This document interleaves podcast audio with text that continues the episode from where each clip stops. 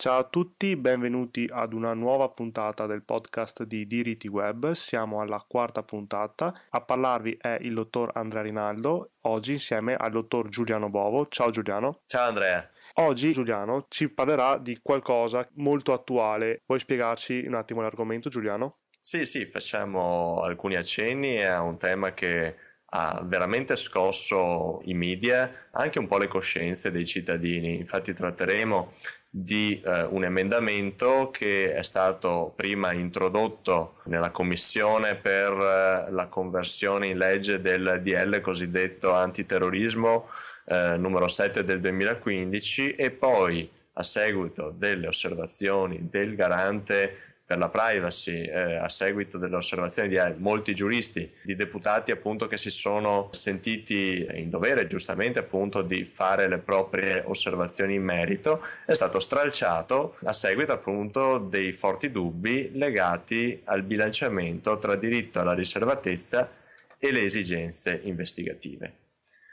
Tra i primi, se non il primo, a dare notizia dell'emendamento ed appunto dei forti dubbi di legittimità dello stesso è stato l'onorevole Stefano Quintarelli con un post sul suo blog nel quale appunto illustrava le modifiche al codice di procedura penale che tale emendamento avrebbe attuato, ovvero la modifica dell'articolo 266 bis del codice di procedura penale che sarebbe stato così modificato e eh, penso sia utile andarlo un attimo a leggere nella sua versione emendata da questo disegno di legge per la conversione. Esatto.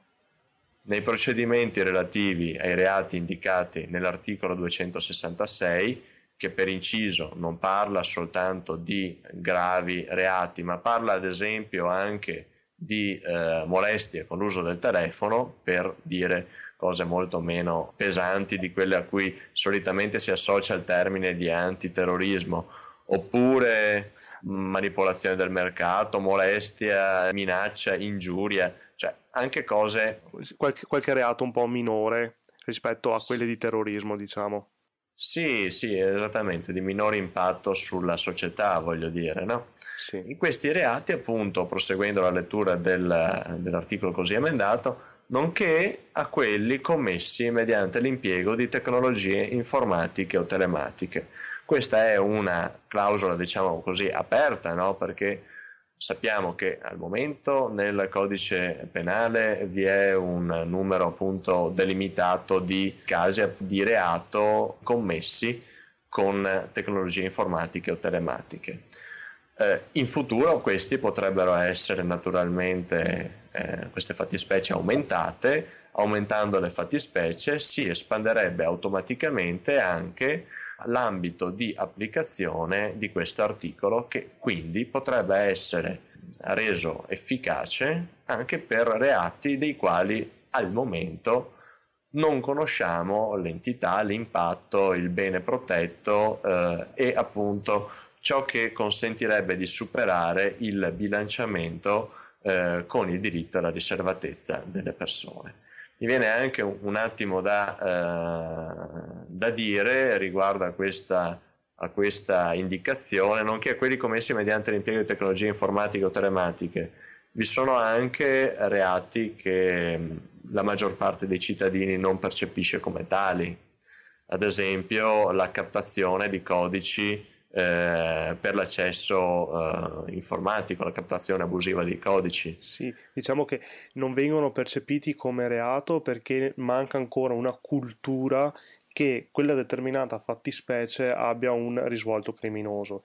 Ad assolutamente. ad assolutamente. esempio, sono stati hackerati l'altro giorno i server di Slack. Slack è un servizio di messaggistica istantanea, per chi non lo sapesse, dove hanno rubato moltissime credenziali di accesso e anche questo tipo di accesso è comunque considerato fattispecie penalmente rilevante per cui sono condotte che noi leggiamo diciamo ok hanno hackerato il sistema cambiamo la password ma in realtà ci sarebbe tutto un risvolto penale dietro a queste condotte. Certo certo ma eh, secondo me questi eh, quella, la fattispecie che hai appena menzionato è tra, anche tra quelle più gravi. Pensiamo una cosa ancora meno meno di impatto. Pensiamo al ragazzino che scarica il cosiddetto crack, ovvero un programma che permette di superare le, uh, i sistemi anticopia di DRM, ad esempio, esatto. uh, del, non lo so, del sistema operativo di un videogioco e, e quant'altro. No? Ma anche il semplicissimo programmino sviluppato sempre da ragazzino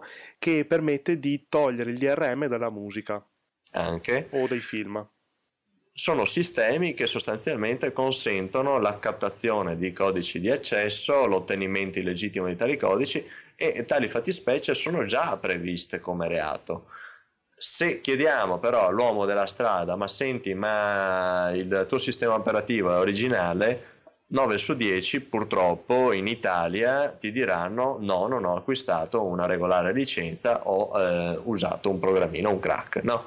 Esatto. Allora, quella persona non si rende conto che in primis ha già commesso un reato penale, in secondo luogo che qualora questo emendamento al 266 bis venisse, adesso è stato stralciato, ma in futuro non si può non pensare che possa essere riproposto, come infatti è già stato dichiarato, infatti eh, il, il Presidente del Consiglio dei Ministri ha dichiarato che eh, tali argomenti verranno trattati con la legge sulle intercettazioni, quindi sicuramente questo è un argomento che per molti potrà essere ormai superato, per noi che trattiamo la materia eh, il problema si riproporrà Quasi quando certamente. si parlerà di intercettazioni e in tale sede eh, vedremo eh, se le riflessioni già fatte dal garante della privacy che noi appunto riporteremo oggi eh, il bilanciamento degli interessi, eccetera, verranno accolte, superate oppure verrà tro- trovato un sistema per tutelare le reciproche posizioni. Tuttavia viene appunto da, uh, deve essere fatta la riflessione del dire la persona che ha scaricato il crack, ad esempio, per il videogioco, per uh, il DVD protetto, no, anche quello, cioè nel momento in cui io, il soggetto toglie la protezione, il DRM dal DVD per potersi effettuare ad esempio una copia di backup, operazione legittima che però presuppone la commissione di un reato, no? Esatto. Quella persona, per il solo fatto che sta commettendo questo, eh, questo reato, legittima l'applicazione, eh, legittimerebbe, mettiamo il condizionale Nel perché appunto questo emendamento approvato. è stato stralciato, esattamente, legittimerebbe l'adozione sul sistema informatico di questa persona di cosa? Andiamo a proseguire un secondo la lettura di questo articolo. È consentita l'intercettazione del flusso di comunicazioni relative a sistemi informatici o telematici, ovvero intercorrente tra più sistemi, e qui la novità, anche attraverso l'impiego di strumenti o di programmi informatici per l'acquisizione da remoto delle comunicazioni e dei dati presenti in un sistema informatico. Ok, proviamo un attimo ecco. a spiegarlo meglio. Cosa significa?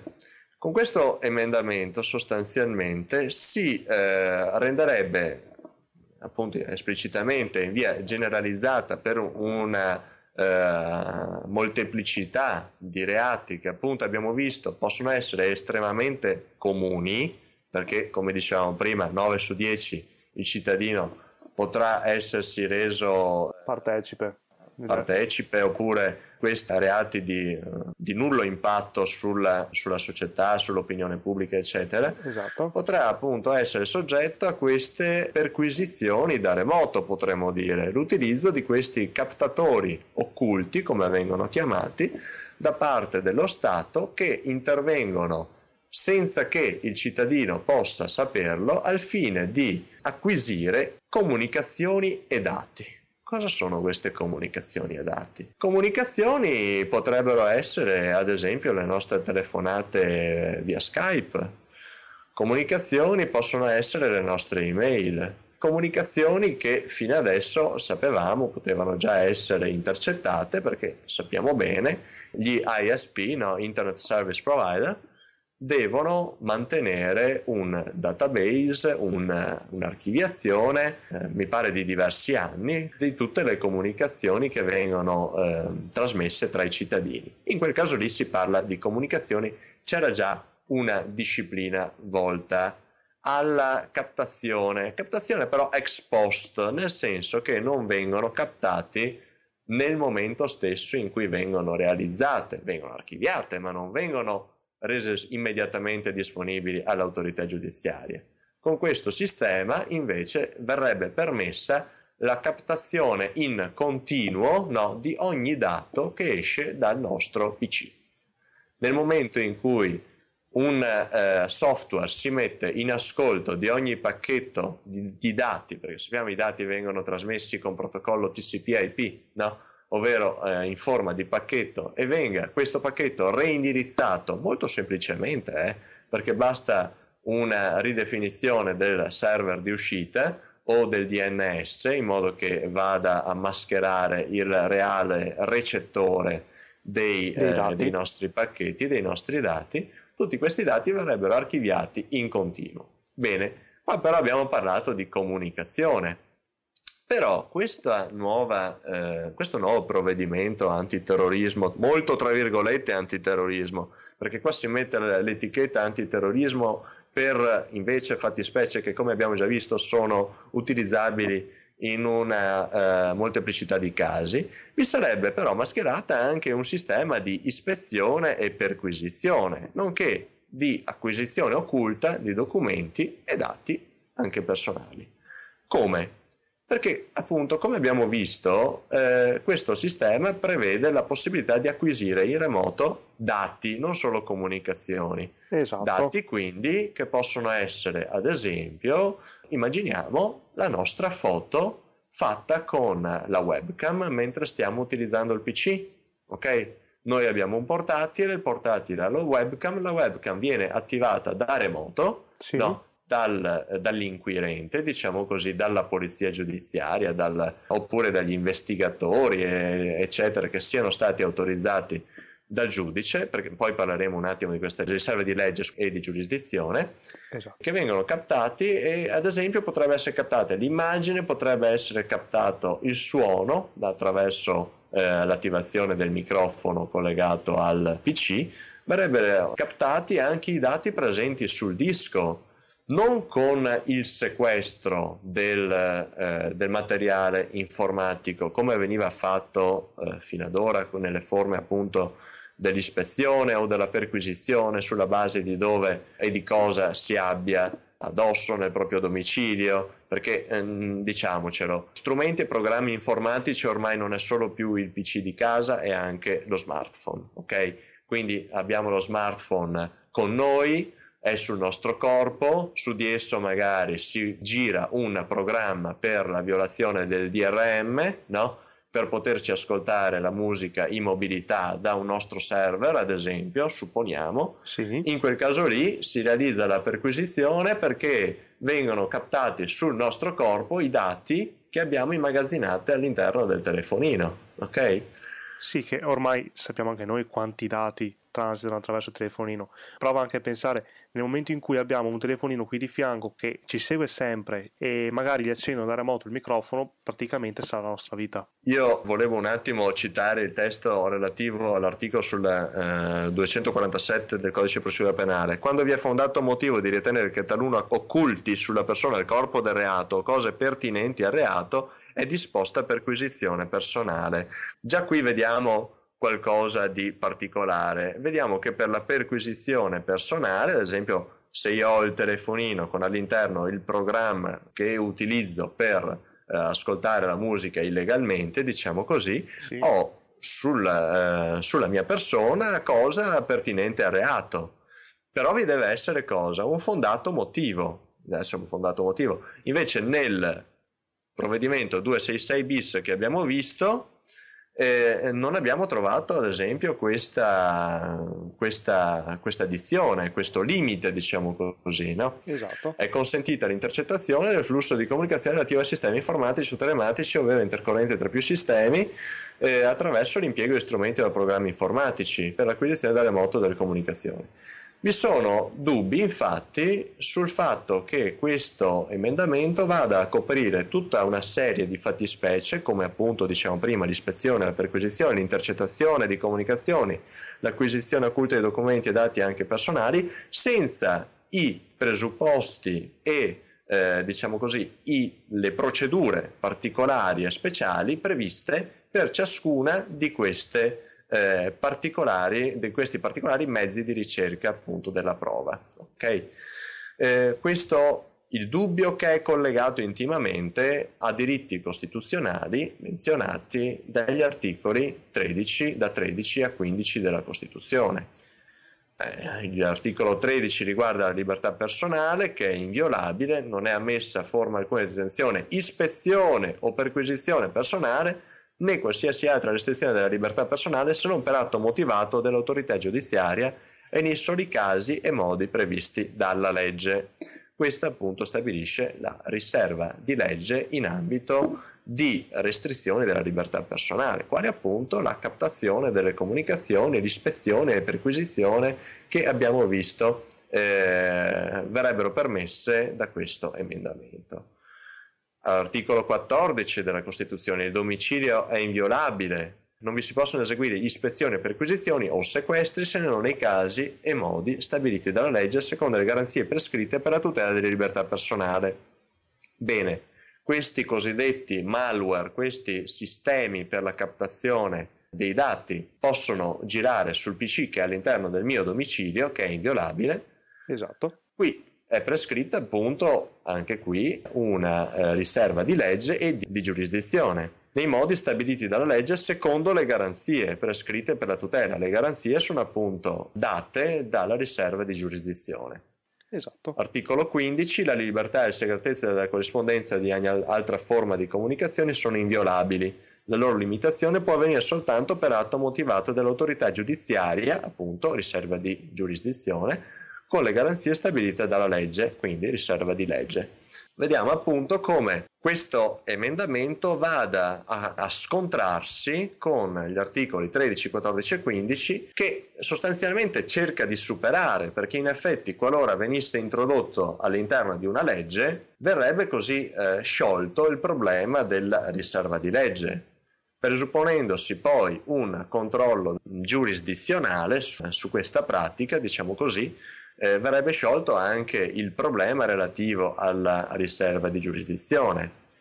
Ciò che viene tuttavia ad essere gravemente in gioco è il bilanciamento dei diritti, appunto alla riservatezza delle comunicazioni, del domicilio, della libertà personale e dall'altra parte le esigenze investigative di uno Stato che cerca di perseguire determinati reati determinati ora, eh, ma che con la clausola di apertura che abbiamo visto potrebbero essere in futuro espansi e in tal modo allargando in, de- in modo indeterminato l'ambito di applicazione di questa norma. Esatto. Vogliamo ricordare anche un paio di precedenti, eh, una sentenza della Corte federale tedesca del 2008, la quale si era appunto, come riporta anche eh, l'onorevole Quintarelli in senso negativo sull'uso generalizzato e vorrei sottolineare generalizzato dei cosiddetti eh, Bundestrojan o Bundestrojaner più cor- correttamente, ovvero i software che venivano installati inconsapevolmente da parte dell'utente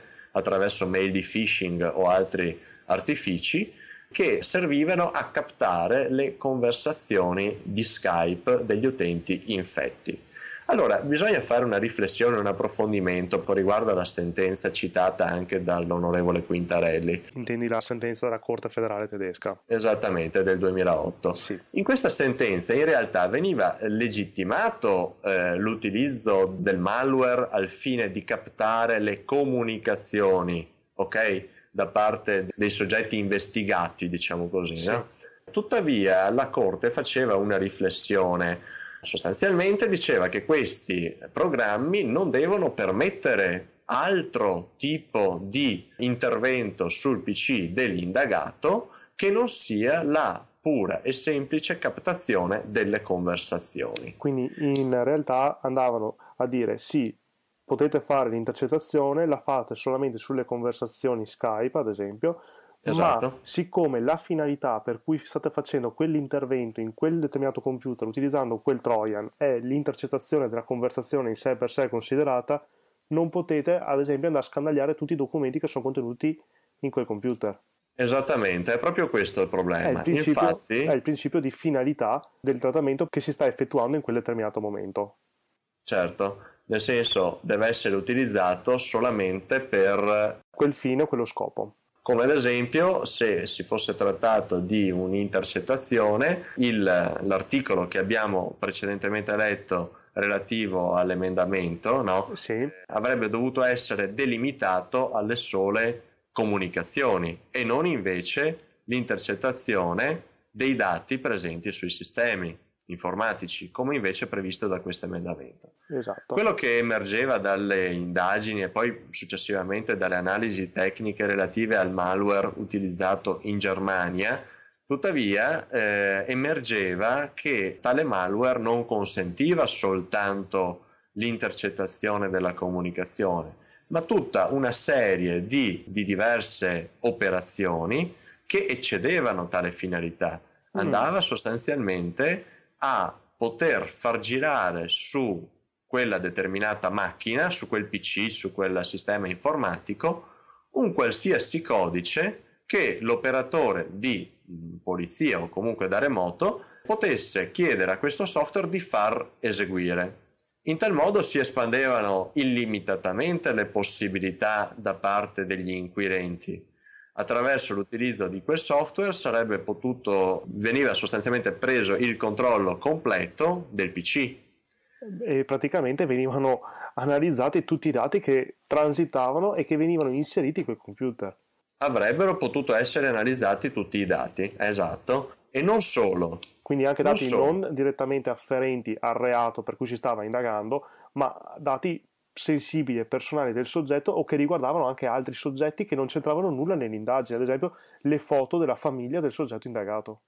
Assolutamente, infatti l'espansione illimitata delle capacità del software, motivo di censura per lo stesso, eh, non solo permetteva questo, ovvero l'acquisizione, eventuale acquisizione di dati dai PC, ma creava anche una forte vulnerabilità per quel eh, sistema informatico. Perché sostanzialmente i comandi di gestione di questo software per l'intercettazione e la captazione dei dati transitavano in chiaro sulla rete, non erano criptati, ovvero sia un soggetto terzo, estraneo alle forze di polizia, che si fosse trovato in grado di poter intercettare la comunicazione di rete, non solo avrebbe potuto captare tutto quello che il software stava eh, inviando agli inquirenti, no? e quindi le conversazioni e quant'altro, ma avrebbe potuto comandare direttamente il software ed eventualmente fargli eseguire tutta una serie di ulteriori applicativi che all'insaputa degli stessi inquirenti avrebbero potuto modificare lo stato del sistema informatico colpito. Quindi in pratica okay questi software non erano nemmeno protetti e innanzitutto buttavano fuori dal computer e quindi facevano transitare nella rete una comunicazione non protetta, dando la possibilità a chiunque di mettersi nel mezzo tra il computer che comunicava e il soggetto ricettore, quindi l'autorità investigativa, e filtrare tutte le informazioni che passavano e raccogliere tutte le informazioni. Quindi addirittura andavano a mettere in pericolo le comunicazioni del soggetto investigato. Sì, e non solo, potevano anche far girare autonomamente del codice all'interno del PC del soggetto investigato. Quindi installare altri Trojan, altri keylogger e altri sniffer. Perfettamente, perfettamente. Questa appunto è stata la risultanza di, un, di, una indagine tecnica che è stata fatta successivamente. Quindi un sistema completamente insicuro. Una cosa che qua in Italia, se magari mi arriva il nucleo speciale privacy a guardia di finanza, mi bloccano tutto loro stessi. Quindi... si, si, spera, si, spera, che non succeda questo. Quindi addirittura no? loro operavano in totale contrasto con quelle che magari sono in Italia, fortunatamente, le regole sulla comunicazione che devono passare attraverso questi, questi canali. Anche perché, ricordiamo, stiamo parlando di dati giudiziari, dati che possono essere sensibili, quindi le comunicazioni devono essere criptografate. Esatto. Infatti la possibilità di comandare questo software avrebbe potuto proprio permettere questo ridirezionamento, diciamo così, delle comunicazioni. Allora, eh, viene da, da, chiedersi, ma queste cose succedono soltanto in Italia, mm, o meglio, potrebbero succedere solo in Italia, succedono solo in Germania? E in Germania abbiamo visto che è già stato motivo di censura questa operazione e in realtà no, queste cose eh, succedono un po' ovunque nel mondo. Viene appunto in mente il famoso problema Prism che sì. era sostanzialmente un programma istituito dalla NSA, no? eh, esatto. l'Agenzia per la Sicurezza Nazionale, che prevedeva sostanzialmente la collezione, la eh, collazione poi di tutte le comunicazioni e dei dati che venivano forniti da determinati fornitori di servizi, ad esempio Google, Microsoft, Yahoo, eccetera, che venivano sostanzialmente reindirizzati all'esame della NSA in modo indiscriminato. Sì, ma non solo, se non erro, sono venuti fuori a galla anche tantissimi accordi proprio da Microsoft alla NSA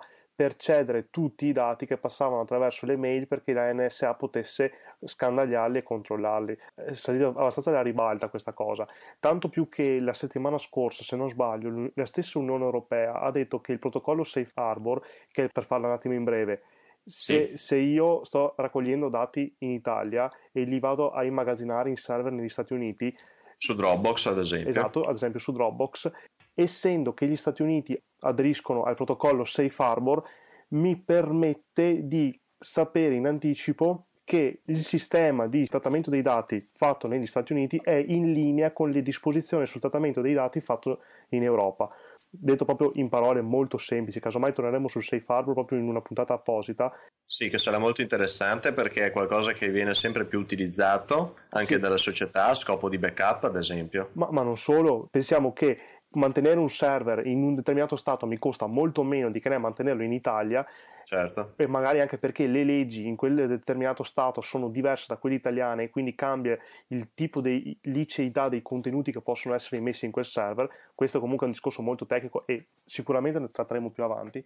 Tornando al nostro discorso sul safe harbor il fatto che gli Stati Uniti aderiscano al protocollo Safe Harbor mi permette, io che sono in Italia, di comunicare tranquillamente i dati a server statunitensi perché intanto so che loro hanno almeno la sicurezza minima nel trattamento dei dati personali che, di cui è obbligatoria la normativa. Cioè, sì, compliant diciamo esatto, con la esatto. normativa europea. Esatto. Ok, Tuttavia di questo eh, possiamo fidarci nei limiti delle dichiarazioni delle società, perché nel momento in cui la società deve sottostare a una richiesta della NSA, la sì. quale chiede appunto l'accesso indiscriminato dai, eh, dei dati, poi purtroppo abbiamo visto che ciò non viene dichiarato. Esatto. E quindi eh, sì, diciamo che ci fidiamo del protocollo Safe Harbor, diciamo così, nei limiti appunto di cui ci si può fidare delle dichiarazioni delle società fatte per questi, per questi scopi, no? al netto de, di accordi segreti, al netto di imposizioni dall'alto, al netto della sicurezza nazionale. Ed è proprio qui che è intervenuta l'Unione Europea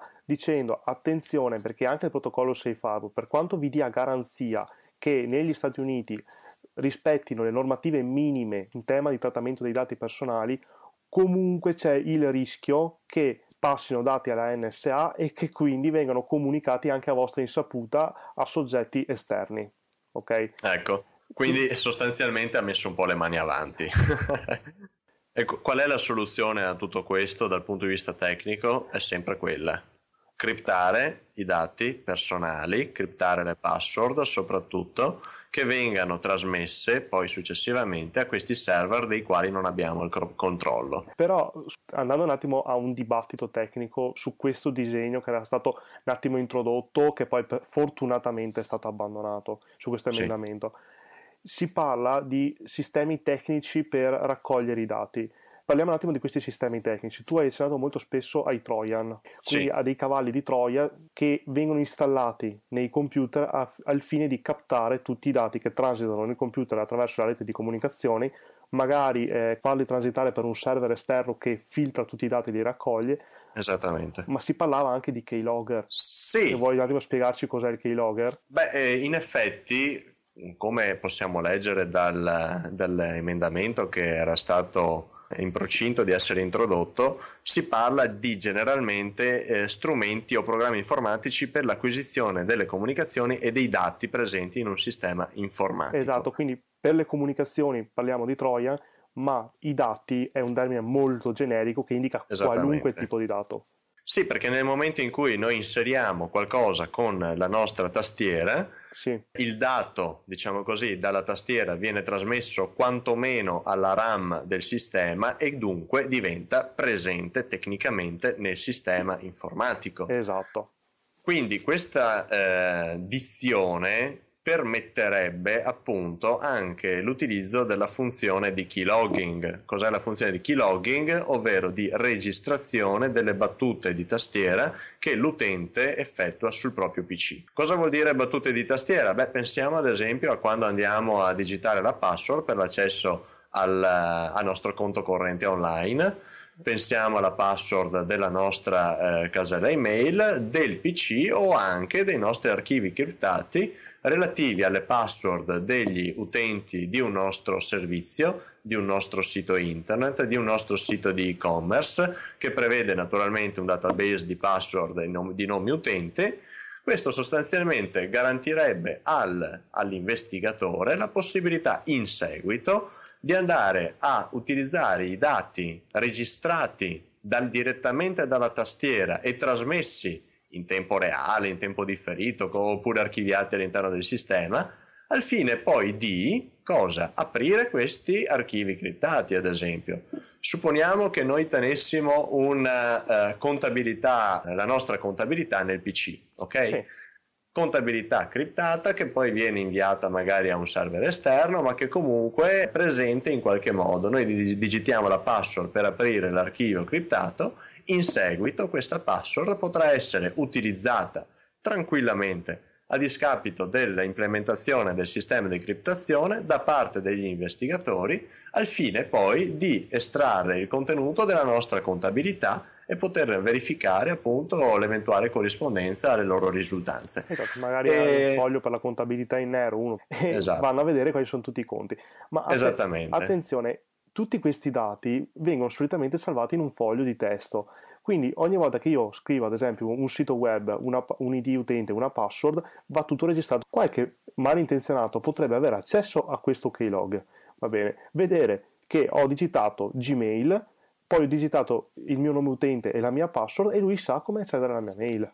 Esattamente, esattamente. Questo è una cosa che mi fa subito pensare a un'altra questione, che forse a molti è sfuggita, ma francamente vedendo come le cose vanno purtroppo spesso in Italia, viene da chiedersi se, se appunto questi sistemi di keylogging e di comunicazioni sono sicuri, diciamo così, allora le uniche persone che potrebbero poi in futuro utilizzare quest- questi dati sarebbero in teoria le forze dell'ordine. Ma supponiamo si che spera. questi programmi siano fatti male, sì, ok? Come succede spesso.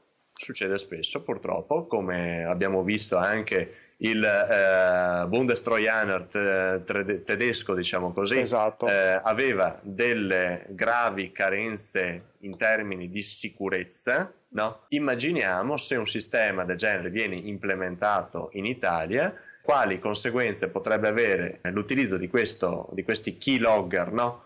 di Stato insicuri che magari sì. potrebbero avere delle vulnerabilità che permettono l'invio, la captazione di dati da parte di soggetti che non sono la Polizia di Stato, la Guardia di Finanza, quello che vuoi, ma è ad esempio un, uh, un nostro rivale commerciale, ad esempio, oppure un semplice ladro, no? Quello che mi è venuto in mente da quando abbiamo iniziato il discorso è una cosa ancora più avanti. Dimmi. Tu immagina, allora, eh, hai appena detto giustamente che questi sistemi potrebbero avere delle falle, come qualunque software. Esatto. Possono esserci dei bug, delle falle. Ok, adesso ogni volta che viene scoperta una falla da qualcuno ci sono due possibilità. La prima è che la comunichi allo sviluppatore affinché la falla venga corretta. La sì. seconda è che si tenga per sé la falla e la sfrutti a suo vantaggio. Certo. o la rivenda. Eh, o la rivenda, o la rivenda. Allora, detto ciò, c'è una cosa molto importante che va detta.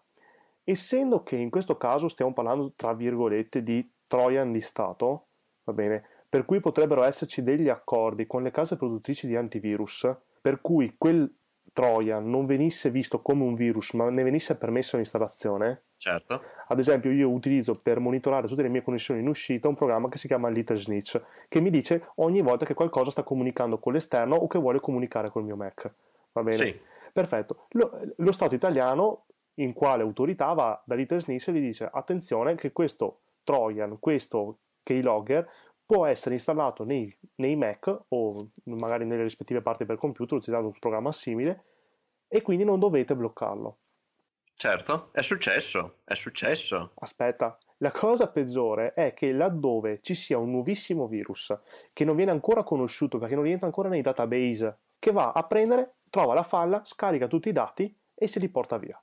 Ok? Certo. Allora noi abbiamo permesso l'installazione di un software buggato e tramite un altro software utilizzato da qualche malintenzionato abbiamo permesso sostanzialmente di venire a accedere a tutti i dati. E come dicevi tu prima una cosa molto importante è che nei nostri computer possiamo avere segreti aziendali.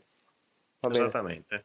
E immaginate il concorrente che si veda qualcuno che gli vende tutti i segreti della, del concorrente.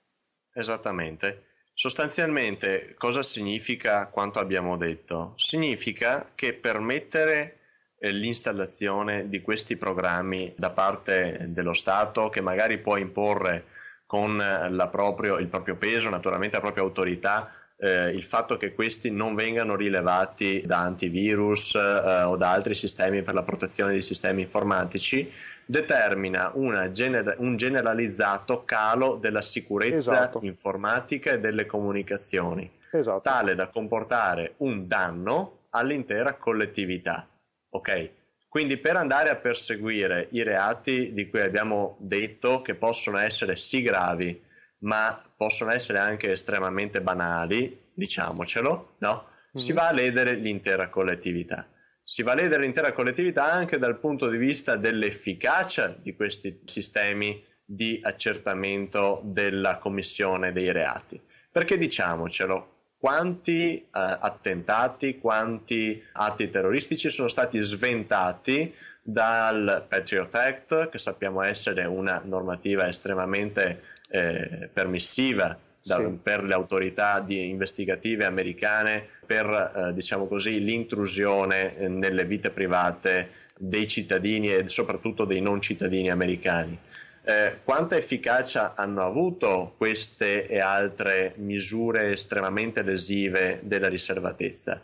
I dati, diciamo, non, sono, non appaiono essere a favore degli stati che hanno implementato queste norme.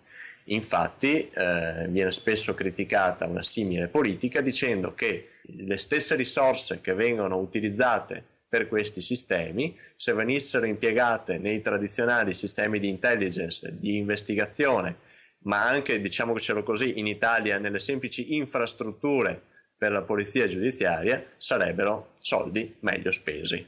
Ok? Sì. Allora, per andare a mettere anche una conclusione a questo discorso, ricordiamo soltanto un, un paio di eh, riflessioni fatte dal garante della privacy. Si era espresso il garante Antonello Soro eh, riguardo l'equilibrio tra la protezione dei dati e le esigenze investigative, il quale appunto secondo il garante sembra sbilanciato verso queste ultime che probabilmente non vengono neppure realmente garantite da strumenti investigativi privi della necessaria selettività. E infatti nel caso in cui un simile emendamento venga introdotto dalla legge e eh, successivamente appunto venga sistematicamente individuata una riserva di giurisdizione sì. su queste pratiche, si verrebbero in realtà a superare i limiti sulla costituzionalità del, della misura. Sì. Tuttavia, un limite di costituzionalità è dato anche dalla proporzione dell'intervento rispetto alla lesione su, sui diritti della riservatezza. E è proprio questo cui fa riferimento il garante della privacy. Esatto, esatto. L'elemento, diciamo, fondamentale della tutela di quelli che sono, tra virgolette, i nuovi diritti, ok? Quei diritti che si stanno venendo in auge sempre di più in questi ultimi anni, venuti alla ribalta soprattutto dopo il caso che abbiamo citato più volte delle rivelazioni di Snowden Sai un altro caso che mi viene in mente, se posso citarlo un secondo? Certo. Mi viene in mente lo scandalo Telecom Sismi, che forse esatto, esatto. ci si è dimenticati, no? Ma in quella, in quella volta eh, stiamo parlando nel 2006, no? Sì, Ma la cosa sbaglio. risale a, a qualche, a qualche anno prima perché nel 2006 è scoppiato per via del, che sono state rese pubbliche appunto le risultanze di determinate eh, indagini. In quell'occasione, diciamo, i, i vertici di, eh, della Telecom, appunto, non i vertici, diciamo così, eh, aziendali, ma alcuni vertici relativi alla sicurezza aziendale, sono stati eh, inquisiti appunto in quanto eh, erano state adottate delle pratiche a livello appunto di fornitore di servizi internet da Sì. parte di alcuni soggetti, quindi non, non stiamo parlando della Telecom in sé, ma da parte di alcuni soggetti che lavorando all'interno di Telecom poi sono stati inquisiti dalla magistratura, Esatto. determinate pratiche che avrebbero in concreto leso la riservatezza di molte persone con la creazione di dossieraggi, con l'installazione abusiva di, di software, diciamo così, captazione di comunicazioni. Diciamocelo, andare a ledere in modo istituzionale un punto della catena relativa alla riservatezza e alla privacy rischia di degenerare in qualcosa che già adesso, come abbiamo visto dalla storia, la storia ci insegna, già succede. Se andiamo a renderlo una prassi istituzionalizzata, le possibilità di abuso possono estendersi illimitatamente. Esatto. Vogliamo appunto chiudere questa trattazione ricordandoci che il problema non è finito qui, non è finito con lo stralcio dell'emendamento dal eh, disegno di legge per la conversione del DL antiterrorismo, se ne riparla in tema di intercettazioni e di corruzione. Quindi eh, a presto con nuovi aggiornamenti sulla materia. Torneremo quasi sicuramente questo- su questo tema perché visti gli ultimi risvolti vista eh, quello che a volte si vuole mascherare come lotta al terrorismo, sta diventando sempre di più uno strumento per magari andare a interferire nelle vite private delle persone, magari con affermazioni politicheggianti per dire sì, stiamo tutelando gli interessi della popolazione, quando in realtà abbiamo anche visto anche noi che forse non si sta andando a garantire propriamente la sicurezza nazionale, ma si sta creando più danni che altro. Assolutamente, è la solita retorica che viene utilizzata in questi casi per giustificare la soppressione delle libertà individuali a favore di un accentramento sempre maggiore nelle mani del delle autorità Esatto. statali, appunto, di tutto ciò che concerne i diritti dei cittadini, sottoponendo tutti questi diritti al terrore eh, del terrorismo e della criminalità. Esatto. Io direi grazie per la trattazione che ci hai fornito Giuliano, è stata veramente esaudiente. Grazie a te. Abbiamo trattato un argomento molto spinoso, ma comunque molto attuale, proprio perché è sempre più messo a- all'angolo il bilanciamento tra la privacy e le esigenze investigative de- dell'autorità giudiziaria. È comunque un argomento molto attuale. Assolutamente. Vi ringraziamo per averci ascoltato anche, anche quest'oggi. Se volete potete contattarci all'indirizzo email info-dirittiweb.it, andare a vedere il nostro blog su dirittiweb.it o seguirci su Facebook e su Twitter alle pagine di Diritti Web o all'account Diritti Web. Io sono il dottor Andrea Rinaldo, E io sono il dottor Giuliano Bovo. grazie a tutti per l'ascolto e un arrivederci. Alla prossima!